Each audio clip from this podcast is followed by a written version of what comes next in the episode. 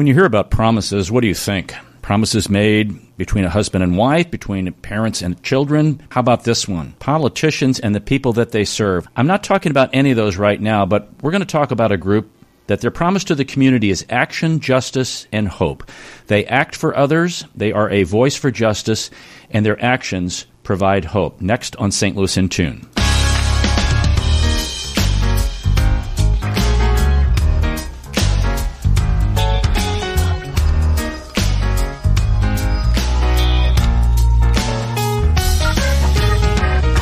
Well, welcome to St. Louis in Tune with Arnold Stricker and Mark Langston. Thank you for joining us for fresh perspectives on issues and events with experts, community leaders, and everyday people who are driving change and making an impact that shapes our society and world. Mark Langston is on assignment today, and we're going to get right into our interview. But first, we have to return to civility like we always do. Recognize that a person's intelligence, potential, and ability to contribute are unconnected to their physical characteristics. Challenge yourself to find three things that contradict whatever your first stereotypical impression was. And sometimes you see people, whether they're driving down the road, whether they're walking down the street, whether you're in the store or wherever you are, maybe at work, maybe at a ball game or something, you find things that automatically bring up some kind of stereotype, but challenge yourself to find three things that contradict that. A return to civility, recognize that a person's intelligence, potential, and ability to contribute are unconnected to their physical characteristics. And one group that does that very well is the Legal Services of Eastern Missouri. Peter Hoffman, who's managing attorney for the Neighborhood Advocacy, is here today to talk about that group and also the work that they do. Peter, welcome to St. Louis in Tune. Thanks for having me, Arnold. So, first of all, what is the Legal Services of Eastern Missouri and what do they do? Right. So, we're a nonprofit law firm. Uh, legal Services of Eastern Missouri has been around a little over 50 years, but the idea of legal aid organizations or volunteer lawyers, pro bono lawyers goes back more than 100 years. Legal Services is the largest provider of free civil legal aid in eastern Missouri. There are four legal aids throughout the state. We cover 21 counties in eastern Missouri. So we've got a satellite office in Union, one in Hannibal. Our main office is downtown at the Peabody, and then my office is in Old North St. Louis serving neighborhoods on the city's north side. We don't handle any criminal matters, so we can't help you fix a parking ticket or anything like that. But if you have somebody who needs civil legal assistance and cannot afford a lawyer, contact us. Either we have a staff attorney who can specialize in the area, or we've got a volunteer or a pro bono lawyer who might be able to help take that case. And that's everything ranging from tenants facing evictions to victims of domestic violence who need orders of protection from their abuser. We have programs that serve individuals in consumer cases. Pretty much any type of civil legal need, if somebody needs a lawyer, they can contact legal services and we don't charge. As I've seen the listing here, you have consumer law programs, education, justice programs, connecting kids to coverage, uh, just a, a, wide range. It's like a big umbrella of services that are offered. We're a big old law firm. I think we're, we're probably one of the largest law firms actually in the St. Louis area. We have about a hundred and 10, I think, or so attorneys, paralegals, support staff, social workers, being able to provide all types of holistic legal advocacy to the people who can't afford lawyers. And those aren't all paid. Some of the work is done pro bono or?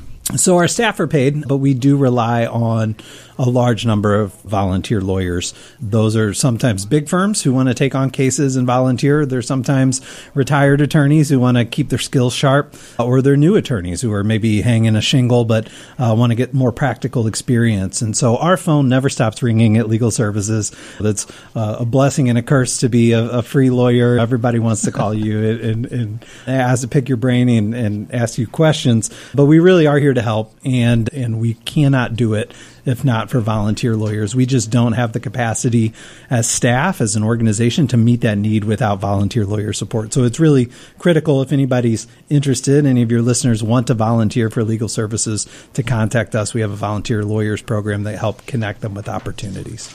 And I want to give that number out. Is that the 314 256 8778 number? That's right. And they can also visit our website and enter in information both for clients. So if anybody's listening and they need legal assistance, they can visit our website, learn more about what type of services we provide, apply for services, but also if anybody wants to volunteer, they can go to lsem.org uh, and fill out some information, and we'll get in touch with them, and, and, we'll be grateful for their support. The Neighborhood Advocacy Program, that is the program that you manage. You're the managing attorney for that.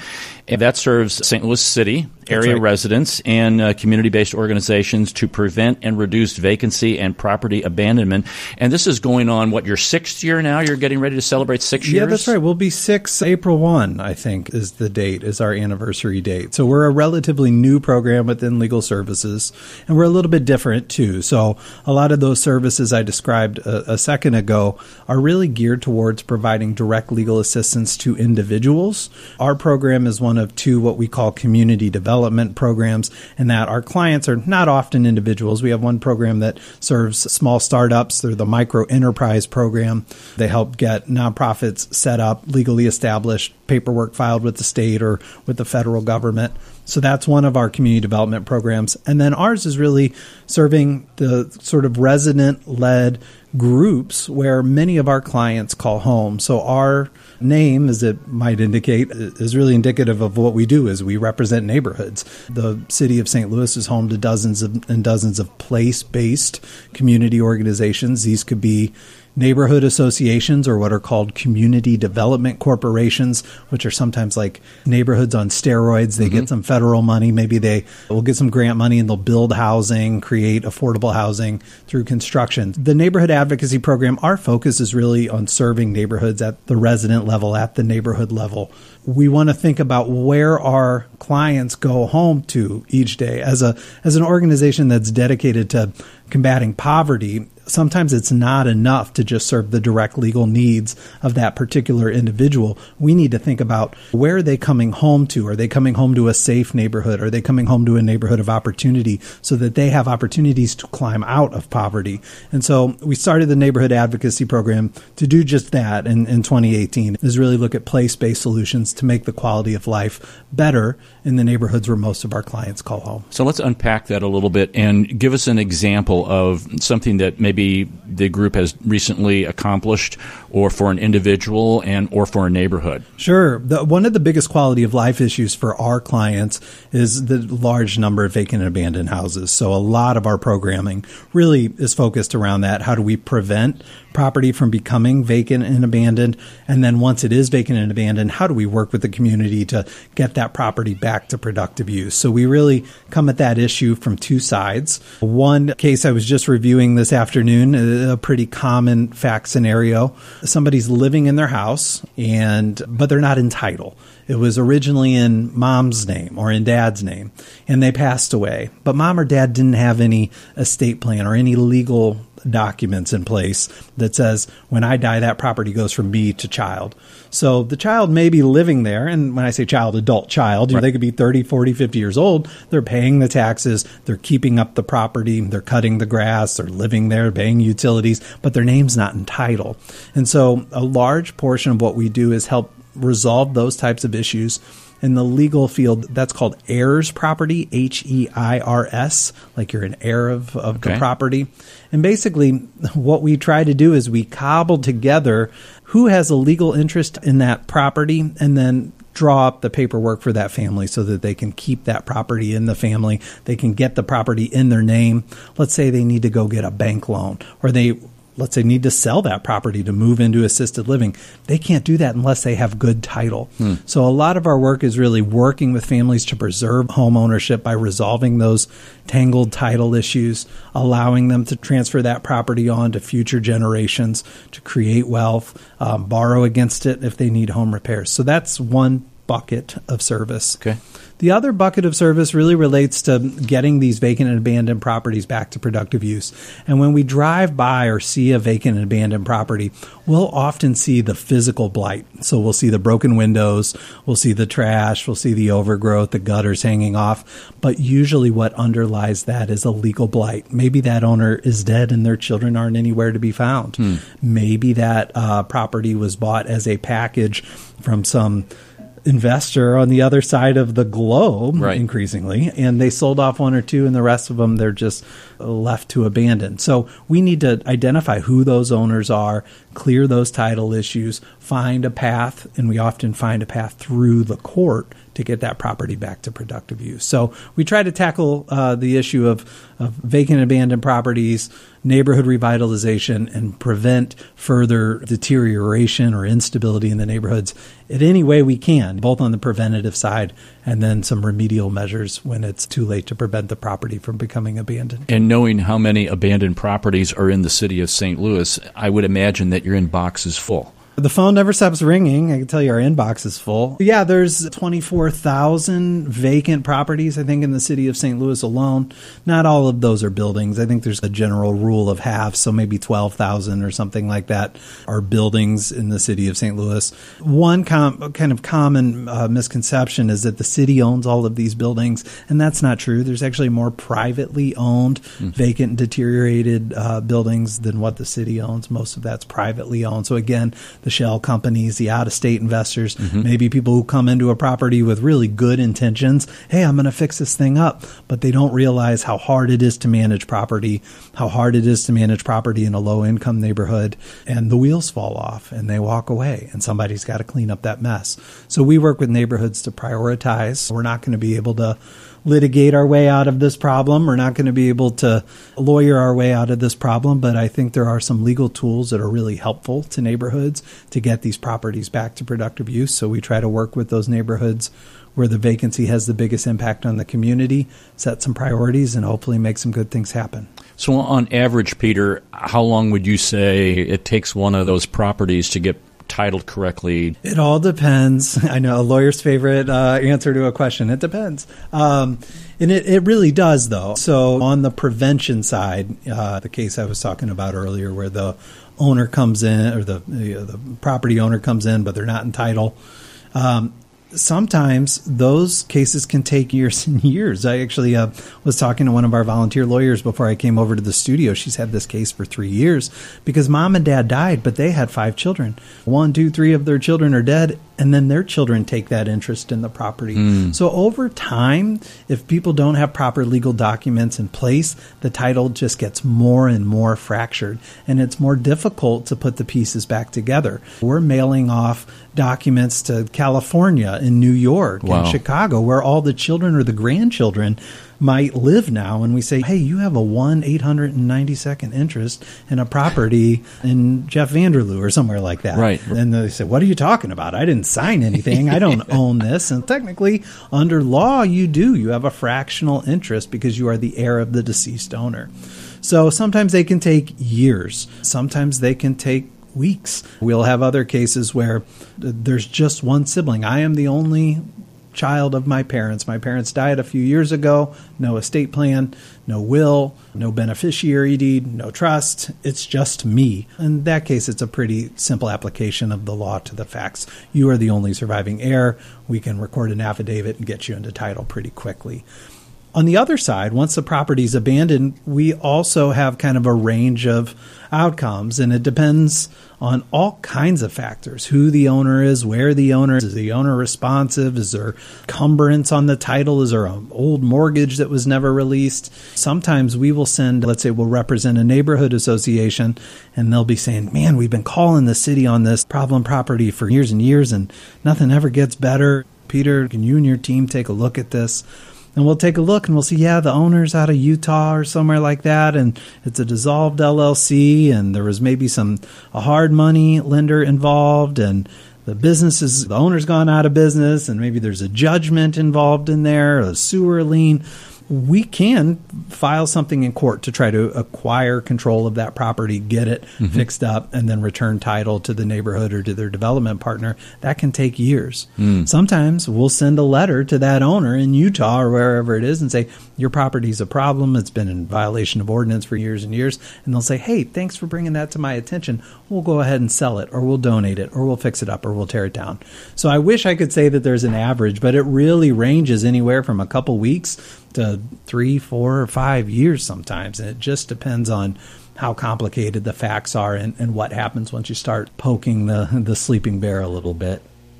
I can hear people in the listening audience saying, why isn't the city doing this? So the city does do it. And we have to also remember that the city of St. Louis has experienced population decline for 70 years, and with that comes tax revenue. And this is one of these problems that is a wicked problem. It feeds off of itself. And every time a property becomes vacant or abandoned, that often means that there's not now tax revenue to support the building division or the forestry division or mm-hmm. whatever mm-hmm. division of the city it is that would maintain that property to enforce the code. So it, it is a problem that each time it happens, it creates less resources for the city to solve the problem. That said, the city does have a number of enforcement tools that it uses to help address vacant and abandoned properties. Code enforcement is probably the most common one that people think of. Maybe somebody's been on the wrong end of a building division inspector and they get that notice about, oh, you got chip and paint on your uh, garage or something. That's the same type of code enforcement the city can use for vacant and abandoned properties. The problem with that comes when you've got that out of state owner, when you've got right. a shell company. You really can't get them into municipal housing court. Their best defense is usually just not to show up. Hmm. So you need a little bit bigger of a stick, mm-hmm. and cities have their hands tied in what legal actions they can bring to divest owners of property. They're a government entity. Property rights, uh, for good reason, are sacred in this country. We are very, as Americans, hesitant to let government just take property. There has to be due process. Mm-hmm. People have to get noticed. It can be a really labor intensive problem to solve. And it's not that um, the city isn't doing that. I think they are. But these private statutes, I think, are really a way to supplement code enforcement. So when the usual system isn't working, when things are stuck, and maybe the city doesn't have the time or the resources to dig in a little bit deeper and try filing something in circuit court rather than municipal court, or trying to move that property towards for instance, the tax sale, uh, which is another thing the city um, uh, can do to help move these properties back to market, then we try to step in. So usually our uh, uh, involvement happens after we've been able to look at the city's record and see, okay, the city has tried this, and for whatever reason, they're not getting very much traction. Let's dig in a little bit deeper as a private entity, as a private nonprofit representing a private nonprofit, we've got a little more free time on our hands mm-hmm. than the city that's trying to drink out of a water out of a fire hose. Right. So it just allows us because we have fewer cases to d- drill down a little bit deeper when maybe some of the conventional code enforcement mechanisms just aren't, for whatever reason, able to get the outcomes that neighbors expect. That makes sense. This is Arnold Stricker with Mark Langston of St. Louis in Tune. We're talking to Peter Hoffman. He's the managing attorney for the Neighborhood Advocacy Legal Services of Eastern Missouri. And as you were talking about that, Peter, I was thinking individuals or a neighborhood association or even the city do they come to you and how do they come to you? Like in, in, the last example that you gave, and does the city ever reach out and say, hey, legal services, neighborhood division, can you help us with this? Or a neighborhood association obviously does. Or do individuals knock on the door or email you or pick up the phone and call and say, "Hey, I need help with this"? How, how does how do you get these leads generally? Yeah, all of that.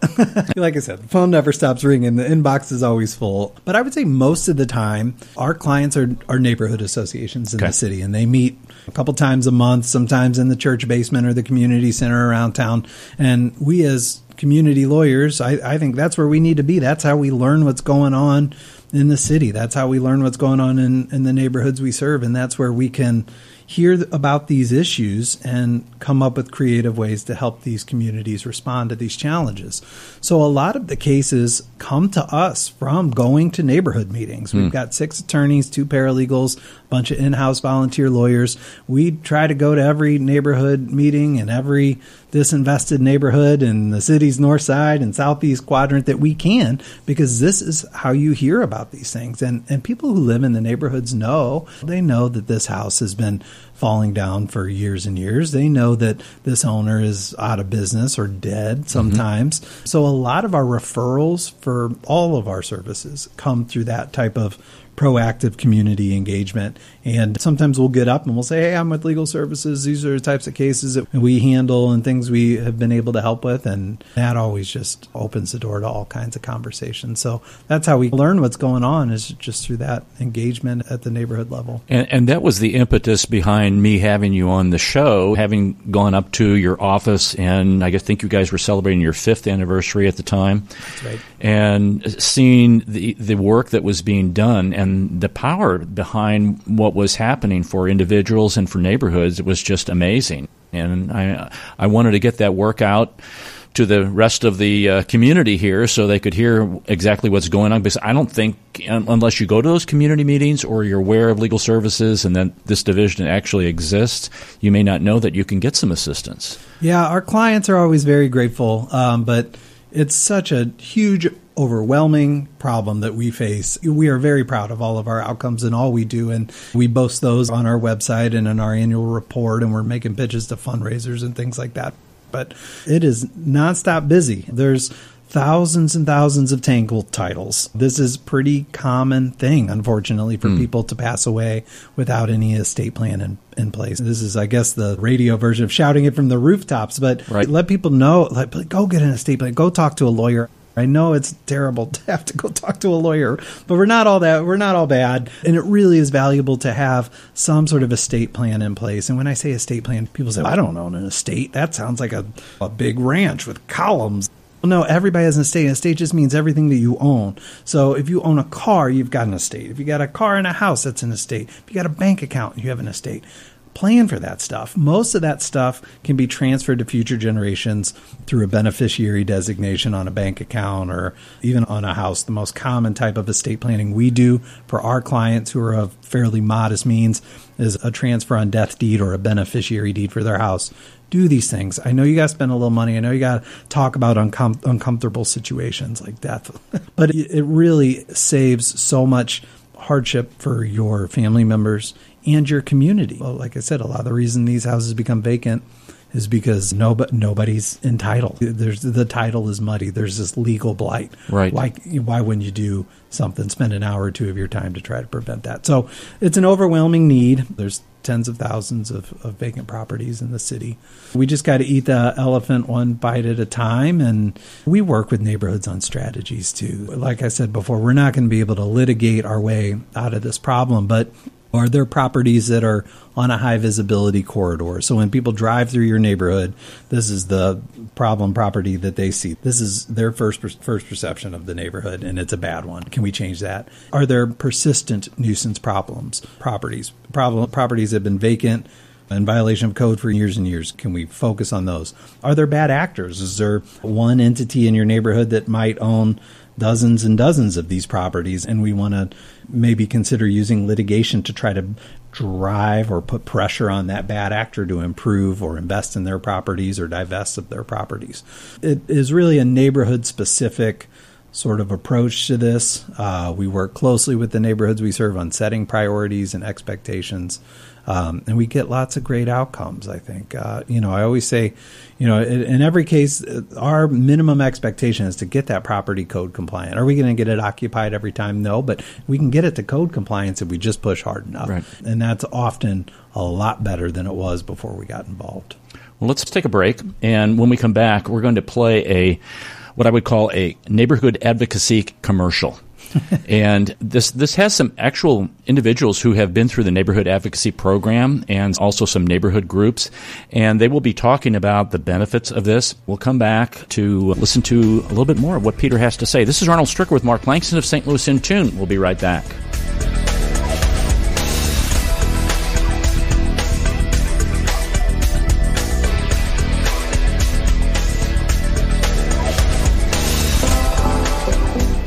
You know, each time that we plan a show for St. Louis in Tune, we strive to bring you informative, useful, and reflective stories, as well as interviews about current and historic issues and events that involve people, places, and things. And while St. Louis in Tune originates from the Gateway City and covers local topics, we also connect what's going on nationally as well. Our topics cover a wide range of arts, crime, education, employment, faith, finance, food, health, history, housing, humor, justice, sports, and that's just to name a few. We know there's many radio stations, programs, even podcasts that you could be listening to, and we're glad that you've chosen to listen to St. Louis in Tune. If you've missed any of our previously aired programs of St. Louis in Tune, simply visit stlintune.com. That's stlintune.com. There, you'll find every show from our first to our most current. Use the search engine to look for a show that might interest you from one of the many topics that we've covered. And drop us a line and tell us how we're doing. You can do that at stlintune at gmail.com. That's stlintune at gmail.com. St. Louis in Tune, heard Monday through Friday on the usradionetwork.com and many great radio stations around the U.S. and, of course, right here in St. Louis. And don't forget, check out our website, stlintune.com. That's stlintune.com.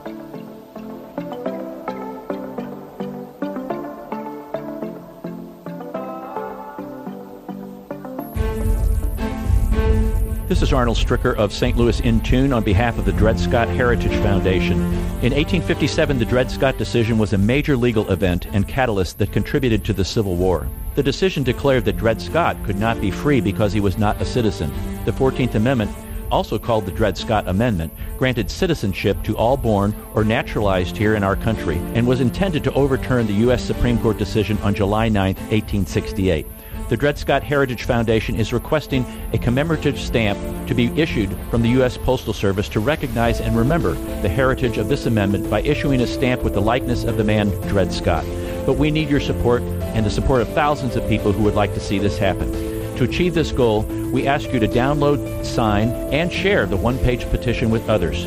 To find the petition, please go to dredscottlives.org and click on the Dred Scott Petition Drive on the right side of the page. On behalf of the Dred Scott Heritage Foundation, this has been Arnold Stricker of St. Louis in Tune.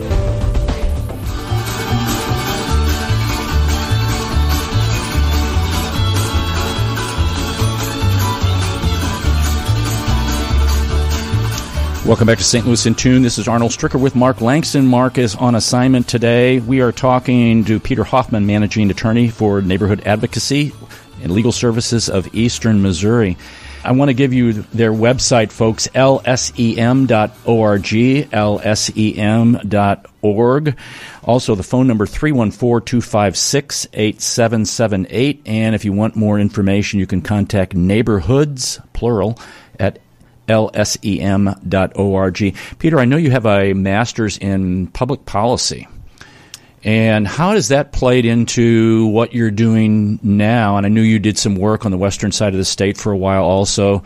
But as an attorney now and having a master's in public policy, how has that framed some of the things uh, as you approach them? Uh, correction there, it's actually public administration. Excuse me. So that's right, nonprofit management. I went to law school knowing I wanted to do public interest work. Before I, w- I went to law school at the University of Missouri, Kansas City, go Roos. Not very many people get to say that around these parts at least. But I knew I wanted to do public interest law. I didn't really know what that meant. Before I went to law school, I worked for Schlafly Beer for uh, a long time running their events. And so this is a pretty big life pivot for me. And I went to Kansas City and I just thought, oh, law school is going to be a great opportunity to learn new things and, and figure out what I want to do with the rest of my professional career now that I'm, I'm making this change. And my second year of law school, I started an internship with Legal Aid of Western Missouri, which is our sister organization. And I just fell in love with it. I knew this is what I wanted to do. My first year, I had actually interned uh, with the Missouri State Public Defender, and I had a, a case that I was working on for a client was a young man who was about my age at the time. It was just a harrowing experience. Here I am responsible for trying to, you know, help this peer with his very stressful situation. It was an armed robbery that had gone wrong, and somebody uh, was shot and murdered. It was a terrible situation. And here I am as a law student intern trying to figure out how to help this young man. And so we spent lots of time together, as all those public defenders do, in jail and prison, and getting to know your client and, and understanding their case and how to present it, and, and going over facts and things like that. And and I had so much in common uh, with this client. We both loved baseball and we outdoors, and we we really you know had had so much in common. But what we didn't have in common is where we grew up and what sort of access to opportunity we had and we didn't have. And I'm very fortunate uh, that I, I grew up in neighborhoods of opportunity. I was able to get a job and and work and get into a good school and have parents and community that supported me and extracurricular activities. And my client on that murder trial did not have access to any of that. Mm. And so, as much as I really like the public defender work and, and respect all those public defenders, for me, I really wanted to dedicate my life's work to trying to work upstream. If we could help create more neighborhoods or support more neighborhoods of opportunity for young people, then maybe they wouldn't fall into this criminal justice system. Mm-hmm. So for me, it was natural to look around. Is there any type of lawyering that I could do at the community level that might help get upstream a little bit. And that's when I found Legal Aid of Western Missouri. A couple of attorneys there took me under their wing. I was there for eight years. Wow.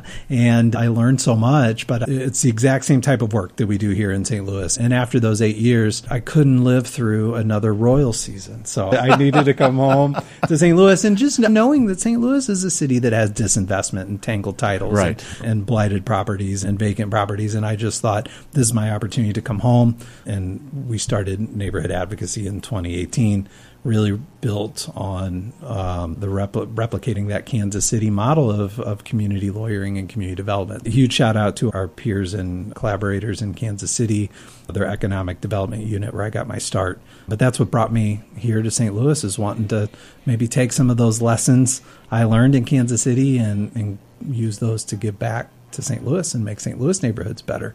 We have few folks like my client coming through the criminal justice system. Outstanding, outstanding.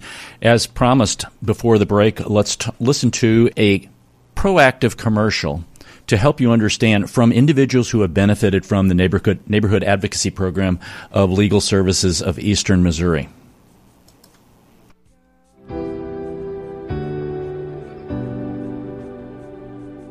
Everybody wants to live in a safe, cared for neighborhood with access to opportunity and jobs and safe, affordable housing. One of the biggest challenges neighborhoods face are the large number of vacant and abandoned buildings. The city of St. Louis has the third highest vacancy rate in the country. The vacant and abandoned buildings really affect the quality of life in the neighborhoods we serve. Hard to be proud of your community when there's a block filled with vacant and abandoned property. Vacant properties add a level of unsettlement, and some residents are afraid. It works on your mind. When I'm walking my dog and I walk past these vacant properties, my head is automatically going this way. And I'm thinking to myself, oh my goodness, is somebody in there? Is something going to fall off the building? When you have buildings that are falling down, bricks are falling off, when people are squatting in them and things of that nature, it feels like no one cares that this is happening to my place. No one cares that this is happening to my community.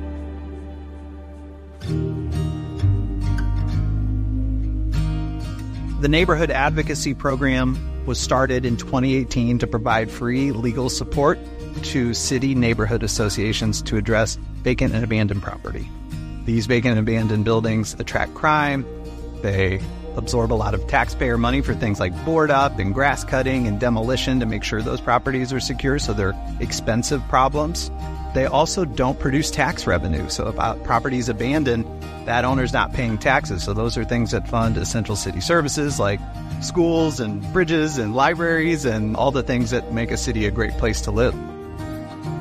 You can see the physical blight but often what kind of underlies that is a legal blight. Today, most of those vacant and abandoned properties are not owned by the city, they're owned by private actors. And the first step is really understanding who owns all of these vacant and abandoned properties because if you want to get them put back into productive use, you're going to have a conversation with that owner.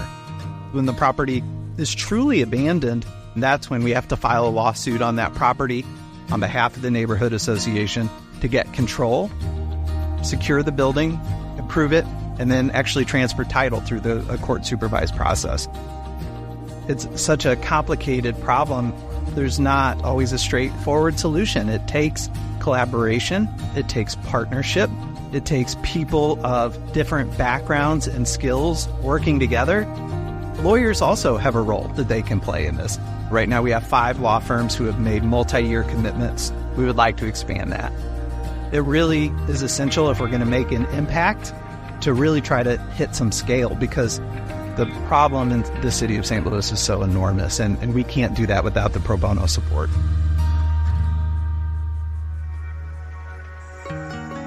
These neighborhoods care, and they spend their nights and their weekends in church basements and community centers making their neighborhoods better for the residents that live there. It is very important to be involved in the community to promote change. We have to be involved with making the community better because we're the only ones that can make it better. It is a human right to be safe in your space, and I believe that we should all be fighting for those fights for one another. If legal services of Eastern Missouri didn't exist, residents will rely on city resources that are stretched too thin to deal with the magnitude of problem that we have. Giving neighborhoods the tools to transform their own communities really inspires hope for a lot of the neighborhoods that we serve that they can make a difference on their own, and we've got their back to do that.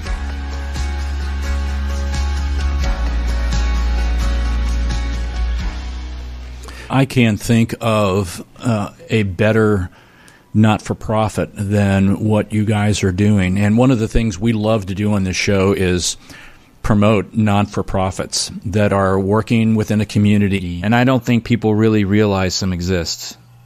You don't even see them, but you see the effects of the work that they do.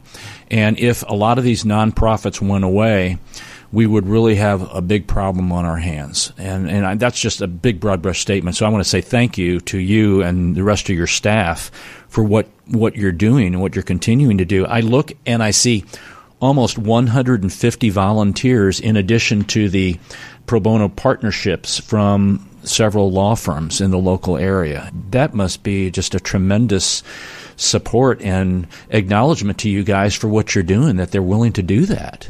Thank you. Yeah, we think it's important work. I've been doing this now going on 14 years between Kansas City and St. Louis, and every day I'm excited. There's some days that are harder than others, but this is it. This is what we're here to do. And to be able to be a lawyer for clients who care so much, who do so much, who are out there again, nights, weekends, picking up trash from alleys, who are calling in complaints to the city to make sure that the city knows that the dumpster's overturned or there's a illegal dumping happening at this property. To be able to support them is such a privilege too. Mm-hmm. And I think that's part of what draws in people to want to volunteer with our program specifically, but legal services more generally. I mean, for our program, so many people don't get to see the city's north side. Mm-hmm. And maybe they would say I haven't seen the city's north side, but I really think they're missing out. There's wonderful people and businesses and amenities and museums and architecture and just because a neighborhood is poor or disinvested doesn't mean that there aren't great things and great people that happen there. And so part of our program really allows lawyers to get out of maybe their skyscraper downtown, mm-hmm. come north, come have a sandwich at Crown Candy, right. but get out and, and really feel you're rolling up your sleeves and getting your hands dirty to make St. Louis a better place because we all need to do it. We have such enormous challenges, but we have so much potential. This is such a wonderful city filled with so many people who care so deeply about it but we got to do the work we got to we got to show up we got to roll up our sleeves and we got to put in the work if we want to make it better. And so, uh, grateful for every single one of those volunteers, whether they've taken one case or a hundred cases, whether they come in and do one hour or they do a hundred hours. Um, it, it is really uh, critical that we have their support. Uh, we have six staff attorneys and two paralegals who work their butts off, and, and I just want to give uh, praise to them. But we can only do so much. Our plates are full, mm. and having a, a, robust sort of army of volunteers to draw from and say, hey, we need help. Is anybody interested in this case? We've got a new neighborhood that maybe we haven't worked with yet. Does a firm want to work and support that neighborhood? Is critical. We just could not do it without the volunteers that we have. Much thanks to them. I want to mention the website again, uh, folks. It's lsem.org, lsem.org. That's the main page. If you just click on Get Help Now and go over to services, you'll find neighborhood advocacy. And I wanted to also highlight if you scroll down on the neighborhood advocacy page, there is what I would call the first five years, and it's a PDF of some unbelievable kinds of transformations, some case studies that are listed there all over the city, and just some wonderful resources. So here's the phone number 314 256 8778, lsem.org. And uh, Peter Hoffman, Thanks for coming in today and talking about what a wonderful group you have. And it's up in Old North, just south of Crown Candy. That's right. That's our new home uh, coming up on one year in Old North St. Louis. Happy to be there a little bit closer to the neighborhoods that we serve every day. And thank you to you and your listeners for talking about our program and allowing us to share. Really appreciate it. We'll be right back. We're going to take a short break. This is Arnold Strick with Mark Langston of St. Louis in Tune. We'll be right back.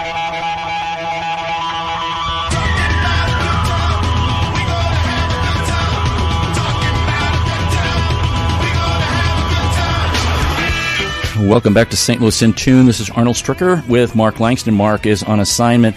Folks, again, the Legal Services of Eastern Missouri, the Neighborhood Advocacy Program, lsem.org, lsem.org, 314-256-8778.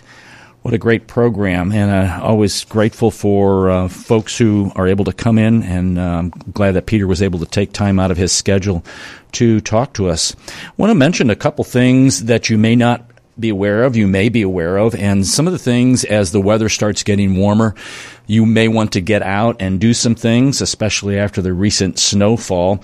Uh, if you're interested, if you love cemeteries, some people just love cemeteries, a lot of history in cemeteries. St. Peter's Cemetery has some rather unique individuals who are buried there. James Cool Papa Bell, Wendell Pruitt, Homer G. Phillips, among others. So I encourage you to check out St. Peter's Cemetery. That's on Lucas and Hunt Road. It's actually Lucas Hunt Road. We've always called it Lucas and Hunt Road, but the sign says Lucas Hunt Road. That's another. Find out who Lucas Hunt was. Maybe you want to go see where uh, Chuck Berry uh, grew up. Chuck Berry's house. If you go to uh, 3137 Whittier Street, you can see his place. He's known, obviously, as the father of rock and roll, and the city refers to this house as essentially, quote unquote, the birthplace of modern rock and roll as we know it, unquote.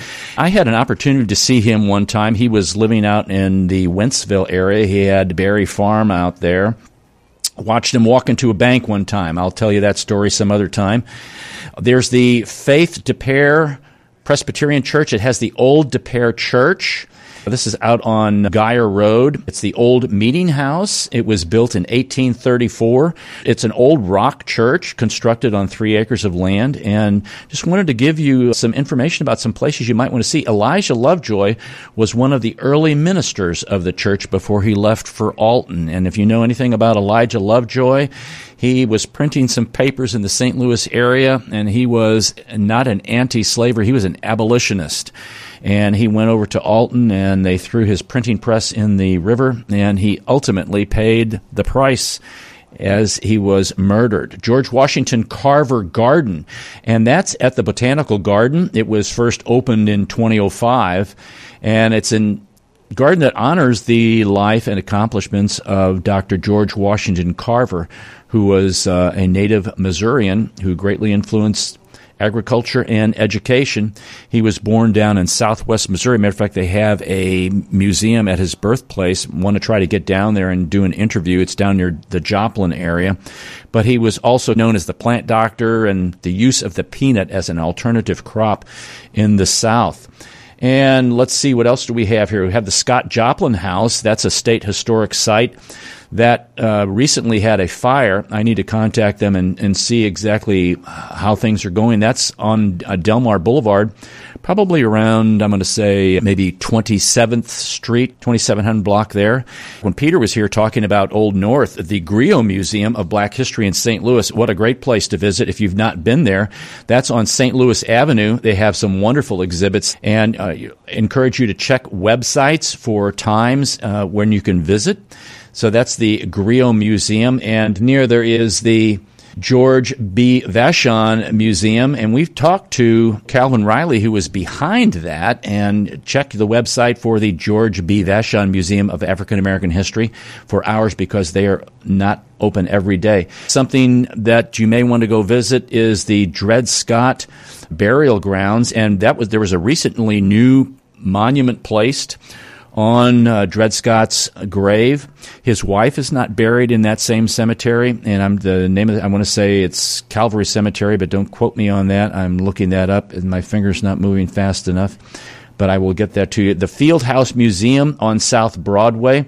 That's the Eugene Field House. They have uh, a lot of information there also on Dred Scott uh, because Eugene Field's father, Roswell Field Sr., was one of the attorneys who worked with on the Dred Scott case, and you need to check that out. Those are some things in the St. Louis area that you can see and visit as the weather gets a little warmer here. So I was correct. Dred Scott's grave is at the Calvary Cemetery. Again, the new monument that's been placed there by his family. And we, we had Lynne Jackson on the show uh, several years ago. You might want to check that out. I'll also place that in the show notes when we post the show on the podcast. Our word of the day is homegrown. We've got some great homegrown talent here in the St. Louis area. Even as Peter Hoffman was mentioning, we have some great homegrown attorneys who work with, on a volunteer basis, the Neighborhood Advocacy Program of Legal Services of Eastern Missouri. So here in St. Louis, we have some homegrown folks that help out every single day.